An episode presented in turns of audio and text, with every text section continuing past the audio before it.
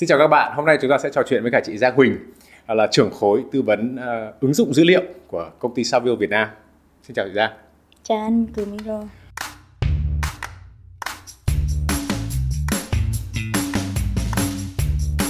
À, Savio thì cũng được biết đến là một trong những công ty uh, uh, bất động sản lớn nhất ở tại Việt Nam uh, và hiện nay cũng đã hoạt động rất là nhiều năm rồi. Thì uh, có thể là bắt đầu câu chuyện thì uh, Giang có thể chia sẻ về cái lý do tại sao ngày xưa Savio lại quyết định vào thị trường Việt Nam và cái câu chuyện khởi nghiệp của Savio tại Việt Nam là như thế nào? À, thì uh, tiền thân của Savio Việt Nam là một cái công ty tư nhân tên là Chesterton Batty được thành lập vào năm 1995.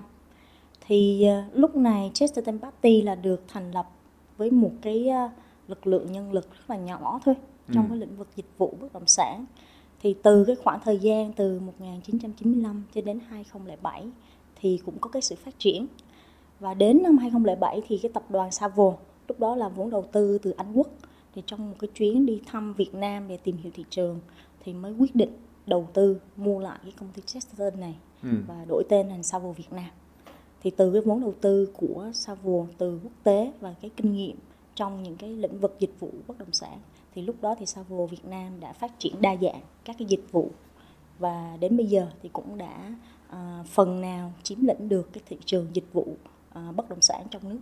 Ừ. Cái điều gì à, khiến cho đoàn của Savo quyết định là sẽ đầu tư vào Việt Nam?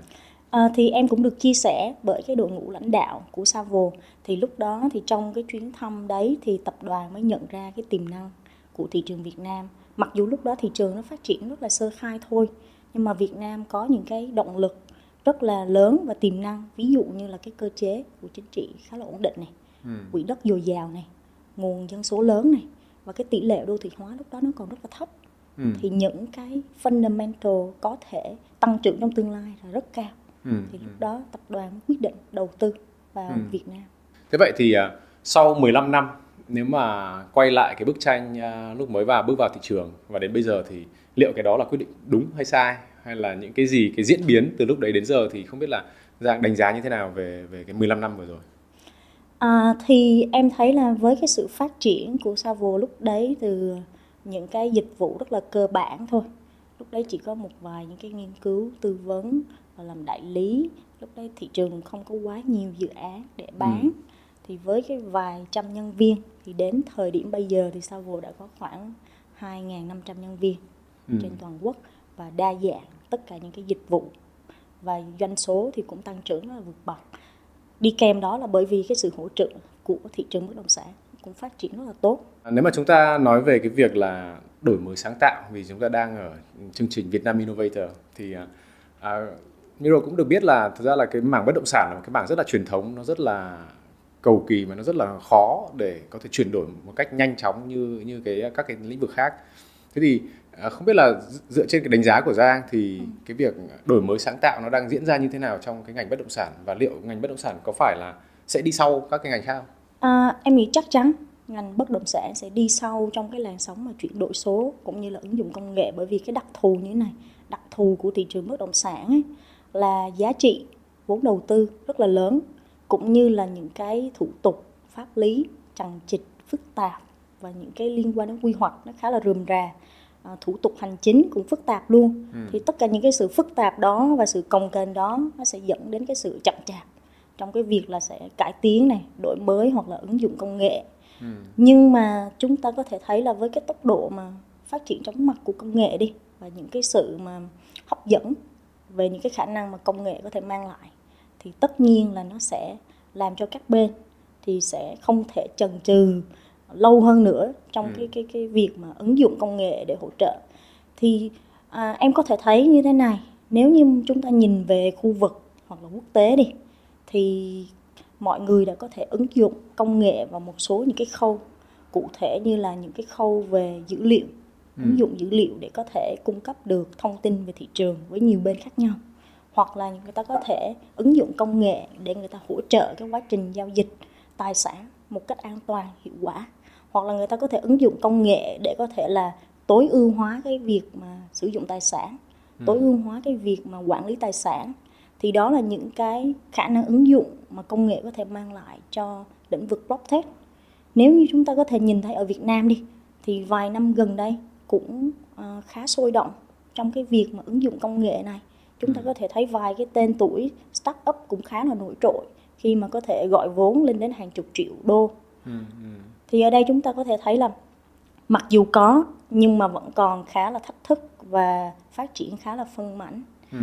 à, em nói điển hình cụ thể như cái cái cái trường hợp của Proxy thì mặc dù khi mà phát triển ra thì ứng dụng công nghệ để có thể cung cấp thông tin và cung cấp nền tảng cho những cái người mua nhà có thể xác thực được tất cả ừ. những cái tin đăng về những cái bán nhà này là minh bạch tuy nhiên thì trong cái quá trình phát triển thì Proxy cũng gặp được khá nhiều cái, cái thách thức trong cái quá trình phát triển bởi vì để mà thay đổi cái thói quen truyền thống trong cái lĩnh vực quá truyền thống thì nó ừ. sẽ cần thời gian rất là dài ừ, ừ. cũng như nó sẽ làm cho các start up nó sẽ rất là khó khăn trong cái quá trình là tạo ra lợi nhuận này ừ. và để có thể là tìm một cái định hướng đúng đắn ừ. đấy, đấy. lúc nãy ra thì có vừa chạm đến cái câu chuyện là dữ liệu. Thì uh, rất là nhiều ngành khác nhau. Thì trong cái thời kỳ uh, chuyển đổi số thì uh, đa số mọi người sẽ coi dữ liệu là một cái tài sản mới. Và đó là một cái tài sản mình cần phải biết khai thác và cần phải biết uh, sử dụng. Thế thì ở góc độ của cả cái, cái chuyên môn của giang thì hiện tại thì cái giá trị tài sản đó gọi là dữ liệu thì nó đang đóng vai trò nào trong trong cái công việc của mình trong cái kinh doanh của mình?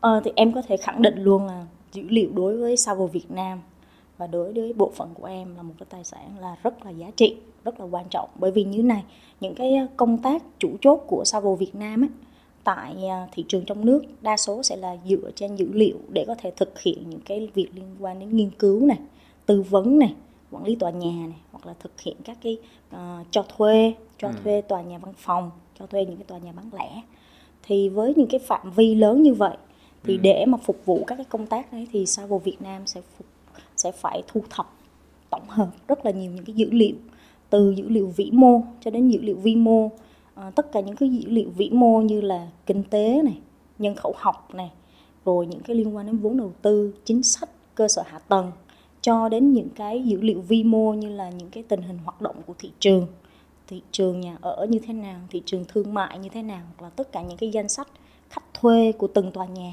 ừ. thì đó là Savo Việt Nam phải tốn một thời gian rất là dài để có thể thu thập và tổng hợp và tổng hợp như thế nào cho hiệu quả để có thể là mang lại những cái tư vấn nó nó nó chất lượng cho khách hàng ừ. là những cái công tác rất là quan trọng và cái cái nguồn dữ liệu nó nó nó là một cái tài sản và rất là giá trị không thể chối cãi được đối ừ. với cái cái core business của Savo. À, nghe câu chuyện này thì có vẻ như sẽ có rất là nhiều nguồn dữ liệu khác nhau và rất là nhiều nguồn uh, dữ liệu nó ở cái hình uh, gọi là cái hình thức khác nhau. Thế thì trong cái công việc mà mình làm phân tích được mà mình đưa ra để cho mình dễ để hiểu, dễ đọc và dễ phân tích thì Giang làm những cách nào, làm bằng cách nào? À, để em chia sẻ cái cái cái quá trình mà em là người trực tiếp phụ trách và quản lý trong cái quá trình phát triển một cái hệ thống dữ liệu ừ.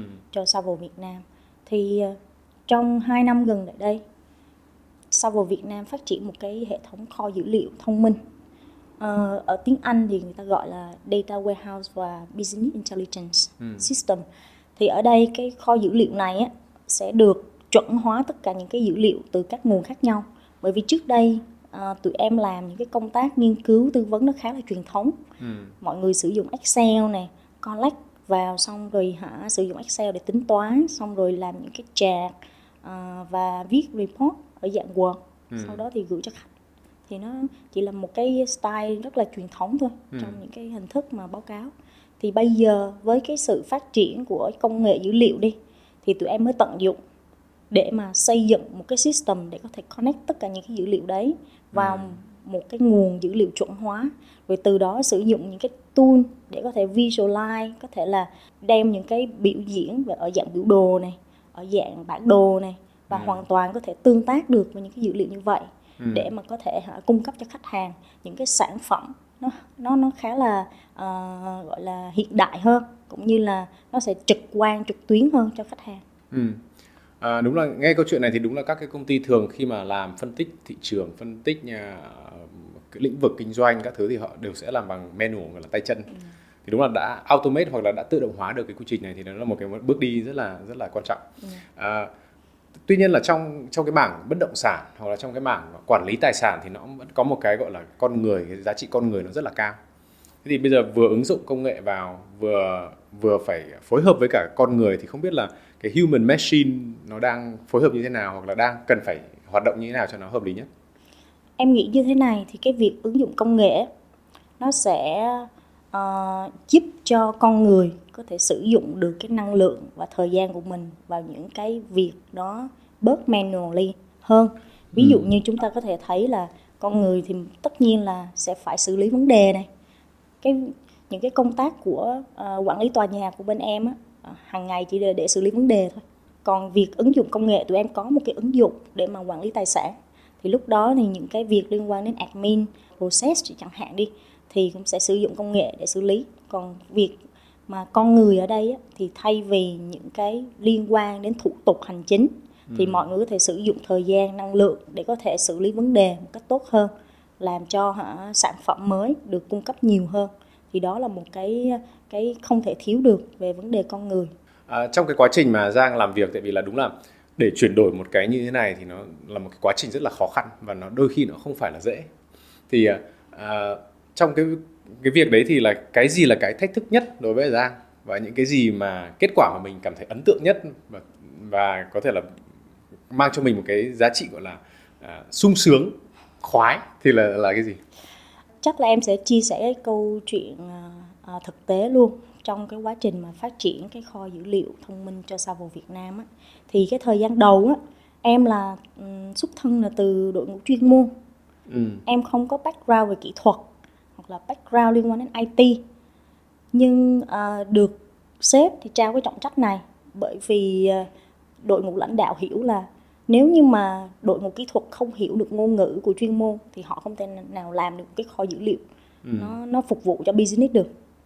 Thì khi đó thì em sẽ phải thuê một đội ngũ kỹ thuật giỏi để đi vào nghiên cứu này. Đây là tất cả những cái nguồn dữ liệu và em sẽ giải thích cho họ những cái nguồn dữ liệu này có nghĩa là gì ừ. và em sẽ được đóng vai trò là khiến cho đội ngũ chuyên môn của Savo có thể hợp tác được đối với cái đội ngũ kỹ thuật này ừ. để làm sao đó bởi vì như thế này à, ví dụ như đội ngũ chuyên môn đi lưu trữ vài chục cái file Excel ở nhiều file khác nhau định dạng khác nhau người thì lưu dữ liệu như thế này người thì lưu dữ liệu như thế nọ ừ. thì để cho những cái người kỹ thuật người ta hiểu được thì người ta phải tốn được rất là nhiều thời gian hoặc là phải có cái sự hợp tác giữa đội ngũ chuyên môn này thì lúc đó nó cũng sẽ xảy ra rất là nhiều mâu thuẫn ừ. bởi vì nếu như mà đội ngũ chuyên môn họ đang cảm thấy thoải mái với những gì họ đang làm thì tại sao họ phải tốn thời gian thêm cho những cái việc như vậy ừ.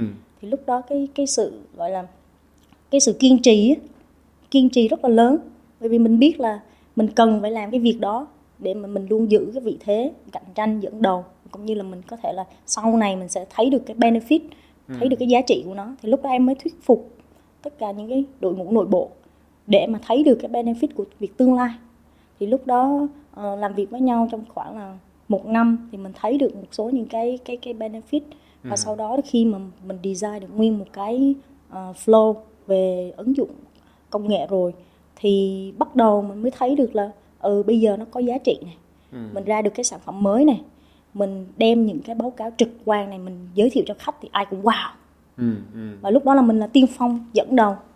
Bởi vì thay vì uh, tất cả những cái đối thủ người ta gửi một cái báo cáo trăm trang đến với khách nhưng mà người ta chỉ thẩm thấu được 10 trang thôi thì thay vì vậy các sản phẩm mới của Savo đi người ta sẽ gửi một cái báo cáo trực quan trực tuyến và khách hàng có thể nhiều nhu cầu khác nhau người ta vẫn có thể truy vấn được dữ liệu. Thì đây là một cái sản phẩm mới mà Savo cũng như em cũng khá là tự hào.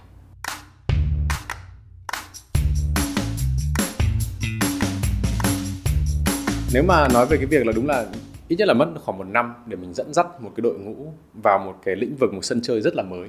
Và đôi khi nó sẽ phải đi ra khỏi cái chỗ vùng an toàn của mình. Thế thì à, nếu mà về ở góc độ à, lãnh đạo ở góc độ à, người à, gọi là trưởng nhóm đi thì à, giang đánh giá mình là lãnh đạo kiểu gì? Như thế nào? Em có thể nice và có thể harsh. Em khá là tùy cơ thích ứng ấy.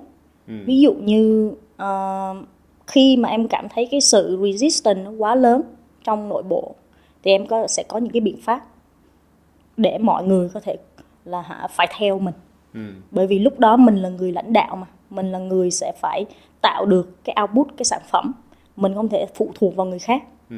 thì em luôn luôn là có những cái cách để trung hòa ví dụ như trung hòa mâu thuẫn như thế nào hoặc là làm cho mọi người có một cái ờ, định hướng chung như thế nào ừ. bởi vì em nghĩ là cái quan trọng nhất là cái cái cái quản lý con người cũng như là cái cách giao tiếp với con người làm sao để cho mọi người có thể hợp tác cùng với nhau ừ, ừ. và cùng đi đến một cái ờ, cái cái mục tiêu chung ừ. thì em là em không tự nhận mình là lãnh đạo em chỉ ờ, em chỉ là một người ờ, đứng ở giữa để giúp ban lãnh đạo có thể đạt được những cái mục tiêu ừ, ừ đúng là tại vì là trong cái quá trình mà anh cũng tham gia vào một số các cái dự án hoặc là hiện tại cũng đang tham gia vào một số cái dự án thì cái khó nhất là cái việc là đứng giữa giữa business và công nghệ. Thì à, cái điều đấy thông thường nó sẽ luôn luôn tạo ra mâu, ờ, mâu thuẫn và cũng thông thường là sẽ rất có nhiều cái gọi là hiểu lầm hoặc là những cái mà mình chưa hiểu ý nhau nên là nó sẽ không thành một cái sản phẩm yeah. Dạ. thì uh, đúng là trong cái tình trạng hiện nay thì tìm được một người vừa hiểu công nghệ vừa hiểu được business thì nó là một cái điều vô cùng khó khăn ngoài cái việc đấy ra thì tất nhiên là bây giờ đã qua một cái quá trình như vậy rồi sản phẩm đã ra rồi khách hàng đang hài lòng rồi thì bây giờ nếu mà nhìn lại à, Giang có thay đổi cái gì khác không nếu mà mình được thay đổi trước đây một năm nếu như được thay đổi trước đây một năm thì em sẽ uh, thay vì quá chú trọng đến những cái công tác mà chăm chăm vào cái việc là chỉ có quản lý dữ liệu ừ. uh, cố gắng làm sao cho dữ liệu nó được uh, nhanh chóng tích hợp vào hệ thống thì lúc đấy em nên nghĩ về những cái chiến lược khi ừ. mà em thành hình rồi thì em phải phát triển nhanh như thế nào em tạo ra nhiều cái những cái sản phẩm mới như thế nào hơn là cái việc là mình chỉ làm những cái uh, gọi là mini uh, work liên quan đến dữ liệu thôi ừ. thì em nghĩ là nếu như quay lại thì em sẽ ra những cái chiến lược sản phẩm nó đa dạng hơn cũng ừ. như có một cái tầm nhìn nó nó nó nó xa hơn bởi vì đến bây giờ hiện tại là nếu như mình muốn phát triển một cái sản phẩm mới mình sẽ lại quay vòng lại tiếp. Ừ. bởi vì liên quan đến bắt đầu cơ sở hạ tầng này nó có đáp ứng được hay không. Thay vì vậy thì mình có thể chạy song song ngay từ đầu. Ừ. Bây giờ đã có những cái sản phẩm mà mình có vẻ là rất tự hào rồi. Thế thì à, tất nhiên là nó không phải là cái con đường nó chưa phải dừng ở tại đây và nó cũng sẽ có những cái việc mà trong tương lai mình cần phải làm. Thế thì giang có thể chia sẻ về cái việc là trong tương lai gần đây thì giang đang đang ấp ủ những cái sản phẩm gì hoặc là sẽ ra mắt những cái sản phẩm gì hoặc là có những cái dịch vụ gì mới mẻ mà có thể là sẽ sẽ có trong thời gian gần đây không? Theo cái quan điểm cá nhân của em thôi cái này là những cái ấp ủ uh, trong cái quá trình làm dữ liệu của em. Thì uh, hiện tại cái business model của Savo ấy vẫn là business to business có nghĩa là khách hàng đa số sẽ là khách hàng doanh nghiệp này quỹ đầu tư này ngân hàng này ừ. thì đó là những cái ờ, khách hàng chính mà nhận được những cái sản phẩm từ bên em tuy nhiên thì em nhận thấy cái cái nguồn cầu rất lớn uh, của những cái nhà đầu tư cá nhân đối với những cái dữ liệu liên quan đến thị trường ừ. từ những cái dữ liệu về kinh tế này thị trường này dữ liệu về cơ sở hạ tầng quy hoạch cũng như là để cho người ta hiểu được là cái bức tranh ở đây có cái nhu cầu thực để người ta có thể đầu tư hay không ừ. thì đó là những cái nhu cầu của thị trường mà em thấy hiện tại không có bên nào có thể đáp ứng được. À, em cũng có cái ấp ủ là những cái business strategy của bên em trong thời gian tới có thể tạo ra một cái nền tảng để cung cấp đến business to consumer. Có nghĩa là ở đây B2C thì nó sẽ cung cấp cho những cái nhà đầu tư cá nhân này ừ. những cái nền tảng để có thể xem được những cái dữ liệu này ở một cái chi phí nó vừa phải ừ. thì đó là những cái ấp ủ của em ngoài ra một cái ấp ủ khác á, là em em thấy uh, như thế này này có một cái thực trạng á, là thị trường đang rất là phát triển thu nhập của người dân cũng đang tăng lên tuy nhiên cái khoảng cách giữa cái giá nhà và cái thu nhập của người dân nó càng ngày càng xa ừ. thì cái khả năng mua nhà của những người trẻ bây giờ nó sẽ rất rất rất khó và trong tương lai nó càng khó nữa ừ. thì em nghĩ là nếu như em được em được uh, có những cái chiến lược thì em sẽ tập trung vào connect với chính quyền để làm sao đó đem những cái kinh nghiệm của Savo ở một cái thị trường quốc tế những cái dịch vụ liên quan đến tư vấn về nhà ở xã hội làm sao đó tạo một cái scheme về nhà ở xã hội ừ. để có thể kêu gọi các nhà đầu tư đầu tư vào cái nhà ở xã hội để giúp cho đại đa số người dân đều có thể tiếp cận được với cái nhà ở với cái cái cái khả năng của mình ừ, ừ. bởi vì như thế này uh, hiện tại Việt Nam không có những cái scheme rõ ràng để có thể phát triển nhà ở xã hội và không có những cái ưu đãi về thuế về đất cho những cái nhà đầu tư để người ta có thể nghiên cứu và đầu tư vào cái cái cái sản phẩm này. Cái đầu tiên thì là mang dữ liệu uh, minh bạch uh, cho cho những người dùng và những nhà đầu tư cá nhân. Thì uh, đúng là hiện tại thì uh, bất động sản là cũng là một trong những kênh đầu tư của con người ngoài có thể chứng khoán hoặc là những cái giải pháp tài chính thì mình sẽ có cả bất động sản và cả nhiều lĩnh vực khác nhau để đầu tư thì đúng là hiện nay thì đã chúng ta đang thiếu một cái là cần phải tìm thông tin ở đâu cho nó tập trung và cho nó minh bạch và cho nó chính xác thì cái việc đó hoàn toàn đang thiếu thì đúng là cái việc này rất là mong là sẽ sẽ có những cái uh, sản phẩm mới của của Giang phát triển để có thể là sẽ có sẽ có những cái bức tranh tổng thể như thế. Ừ. Về cái việc số 2 ấy thì à, đúng là bây giờ như anh là đang đang sống và làm việc ở cái quốc gia khác và chỗ đấy thì uh, các cái nước phát triển thì đa số nó sẽ có một cái xu hướng là càng ngày nó sẽ cái việc mua bất động sản mua cái tài sản của mình nó sẽ càng ngày càng khó hơn ừ. à, tất nhiên là ví dụ như kiểu là Giang cũng có kinh nghiệm ở bên Singapore chẳng hạn thì họ cũng có những hình thức mà người Singapore có thể dễ dàng mua được một cái căn nhà của mình yeah. thì uh, không biết là trong cái việc như thế này thì với cái kinh nghiệm của Savile có mặt rất, rất là nhiều quốc gia khác nhau thì uh, chúng ta cần sẽ phải làm gì để có thể có những cái cái cơ hội này cho cho người dân? Em nghĩ quan trọng nhất là cái tầng chính sách.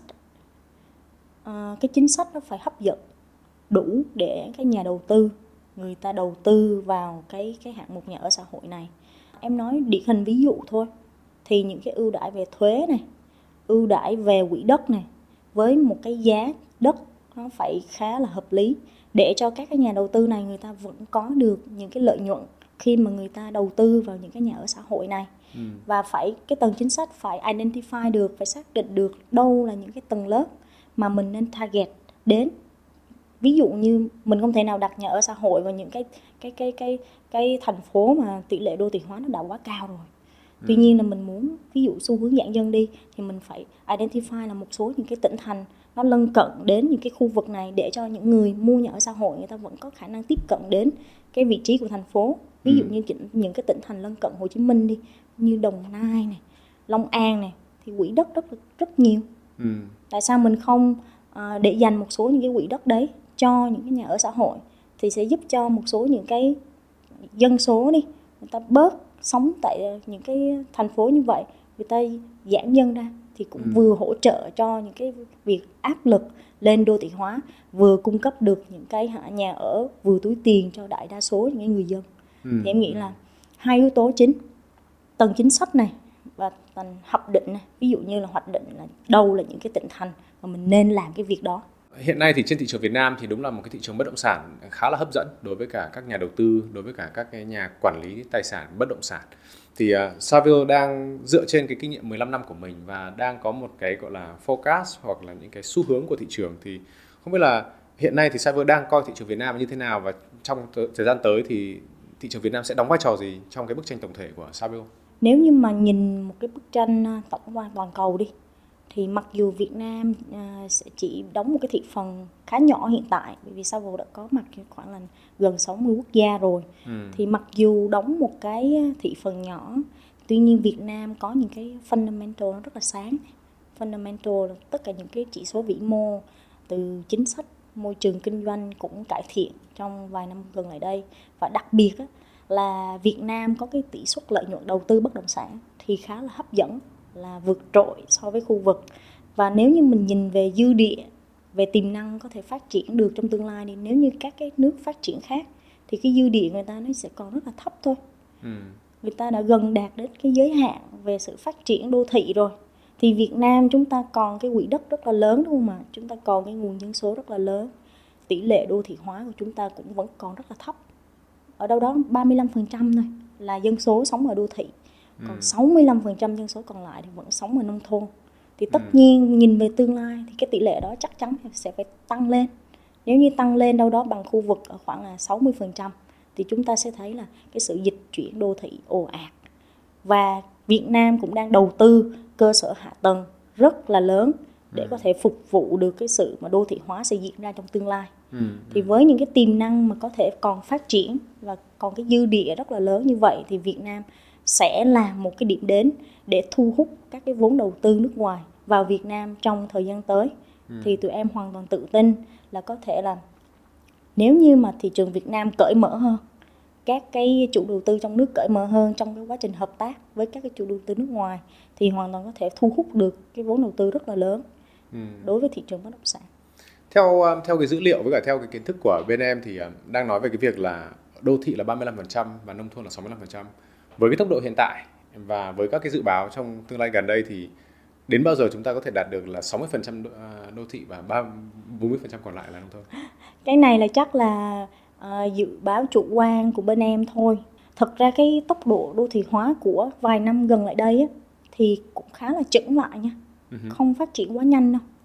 Mỗi năm chúng ta cỡ khoảng là một phần trăm thì nếu chúng ta mà được 50 đến 60 phần trăm thì chắc cũng phải là vài chục năm nữa. Nếu như cái cái chính sách nó không thay đổi chính sách ở đây là khi mà di chuyển một cái lượng dân cư anh phải tạo ra những cái cơ sở sản xuất làm sao đó để anh tạo được công ăn việc làm cho những cái đối tượng dân cư đó. Mà nếu như mà mình không tạo các chính sách để mà mình thu hút các cái nhà đầu tư để sản xuất qua những cái tỉnh thành mới hiện tại người ta chỉ tập trung này thành phố Hồ Chí Minh này Bình Dương này để làm những cái cơ sở sản xuất về phía bắc thì người ta tập trung Hà Nội Hải Phòng này gần ừ. đây thì các cái khu vực khác cũng có thu hút những cái vốn đầu tư trong cái lĩnh vực là khu công nghiệp ừ. thì những cái nơi phát triển mà có cái khu vực sản xuất chế biến chế tạo trong thời gian tới sẽ lại thu hút nhân lực thì từ đó mới hả, đẩy nhanh cái tốc độ mà đô thị hóa được ừ, ừ. thì em nhận nhận thấy nha nếu như mà để mà đạt được 60 đến 70 phần trăm thì chắc cũng phải là 20 đến 30 năm nữa. Nhưng mà theo đánh giá của em thì liệu cái việc à, tăng cái phần trăm đô, đô thị hóa nó cao như vậy thì liệu nó có tốt hay không? Nó sẽ thúc đẩy cho thị trường bất động sản. Em nghĩ tất nhiên là cái cái cái cái tốt hay không sẽ phải nhìn về tương lai cơ. Mình có quy hoạch tốt hay không? Mình có bố trí các cái dự án ở các cái khu vực làm sao nó đừng có quá tải và áp lực hay không thì tất nhiên nó sẽ tốt còn nếu như mình bố trí như thành phố Hồ Chí Minh và Hà Nội hiện giờ nếu như tất cả các thành phố mà phát triển đô thị hóa đều quá tải thì chắc chắn sẽ không tốt. Ừ, ừ. thì nó sẽ rất là đặt cái vai trò rất lớn về những cái nhà quy hoạch này và những cái chính sách dự án phát triển bất động sản. Nó phải được dàn trải nó phải được quy hoạch tốt làm sao đó vẫn thúc đẩy đô thị hóa nhưng vẫn đáp ứng được thị trường nhà ở. Tuy nhiên là phải cơ sở hạ tầng nó phải rất là vững chắc để mà ừ. có thể phát triển bền vững. Ừ. Tại vì thực ra là đây là cũng chia sẻ chia sẻ ờ, của anh riêng tại vì là ngày xưa ở bên châu Âu ấy, thì có rất là nhiều các nước châu Âu thì à, đến đến cái mức mà họ đã đạt được cái gọi là cái phát triển ổn định rồi thì họ sẽ lại quay ngược lại là họ sẽ tìm kiếm những cái chỗ là ở nông thôn tìm những cái chỗ mà nó à, xa thành phố lớn rồi là không bị ồn ào thì à, ví dụ như kiểu thụy sĩ chẳng hạn là cũng là một cái quốc gia có rất là nhiều cái vùng nông thôn với những cái uh, vườn rồi là cây cỏ vườn cỏ rồi là rừng núi thì nó cũng là một cái mà không biết là liệu chúng ta nếu mà đạt được một cái mức độ phát triển thì liệu lúc đấy nó lại quay ngược lại với cái việc là mình sẽ ưu tiên tìm kiếm những cái cơ hội đầu tư ở vùng nông thôn hay không? Dạ, em nghĩ đó là một xu hướng mà không thể tránh khỏi.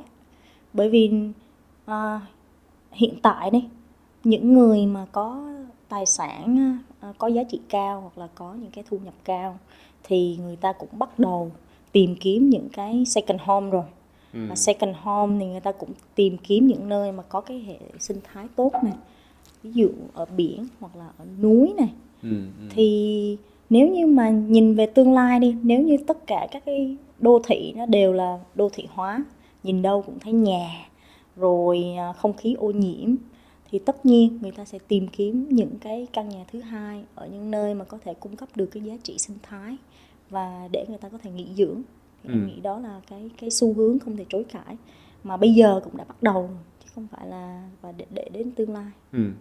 bây giờ nếu mà là Giang là cũng là một người khá là trẻ học ở nước ngoài về làm những cái trong lĩnh vực khá là thú vị là làm dữ liệu trong một cái ngành rất bảo thủ và rất truyền thống thế thì à, ví dụ như kiểu các bạn đang nghe nghe trò chuyện chúng ta thì à, các bạn đa số là các bạn trẻ có thể đang học ở nước ngoài có thể đang làm việc ở nước ngoài.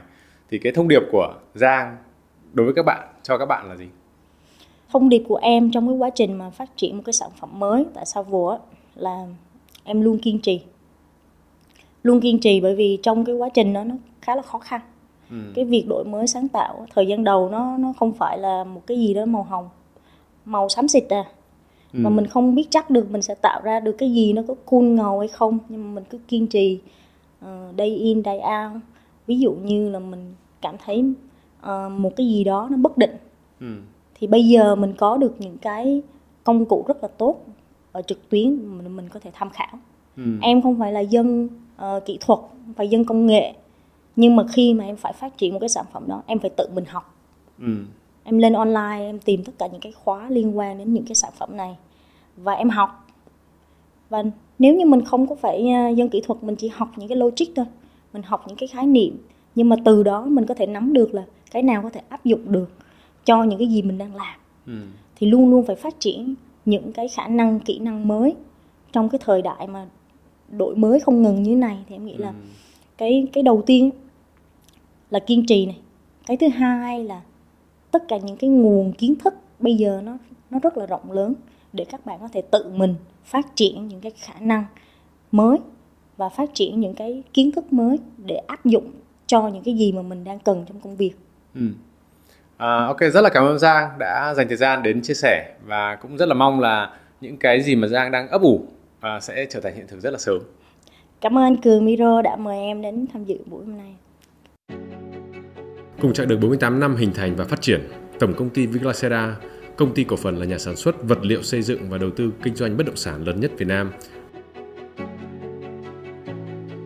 Với hơn 40 đơn vị thành viên, chúng tôi tự hào là nhà cung cấp dịch vụ hàng đầu về vật liệu xây dựng, bền vững và chất lượng cao, đồng thời là nhà phát triển khu công nghiệp hàng đầu Việt Nam.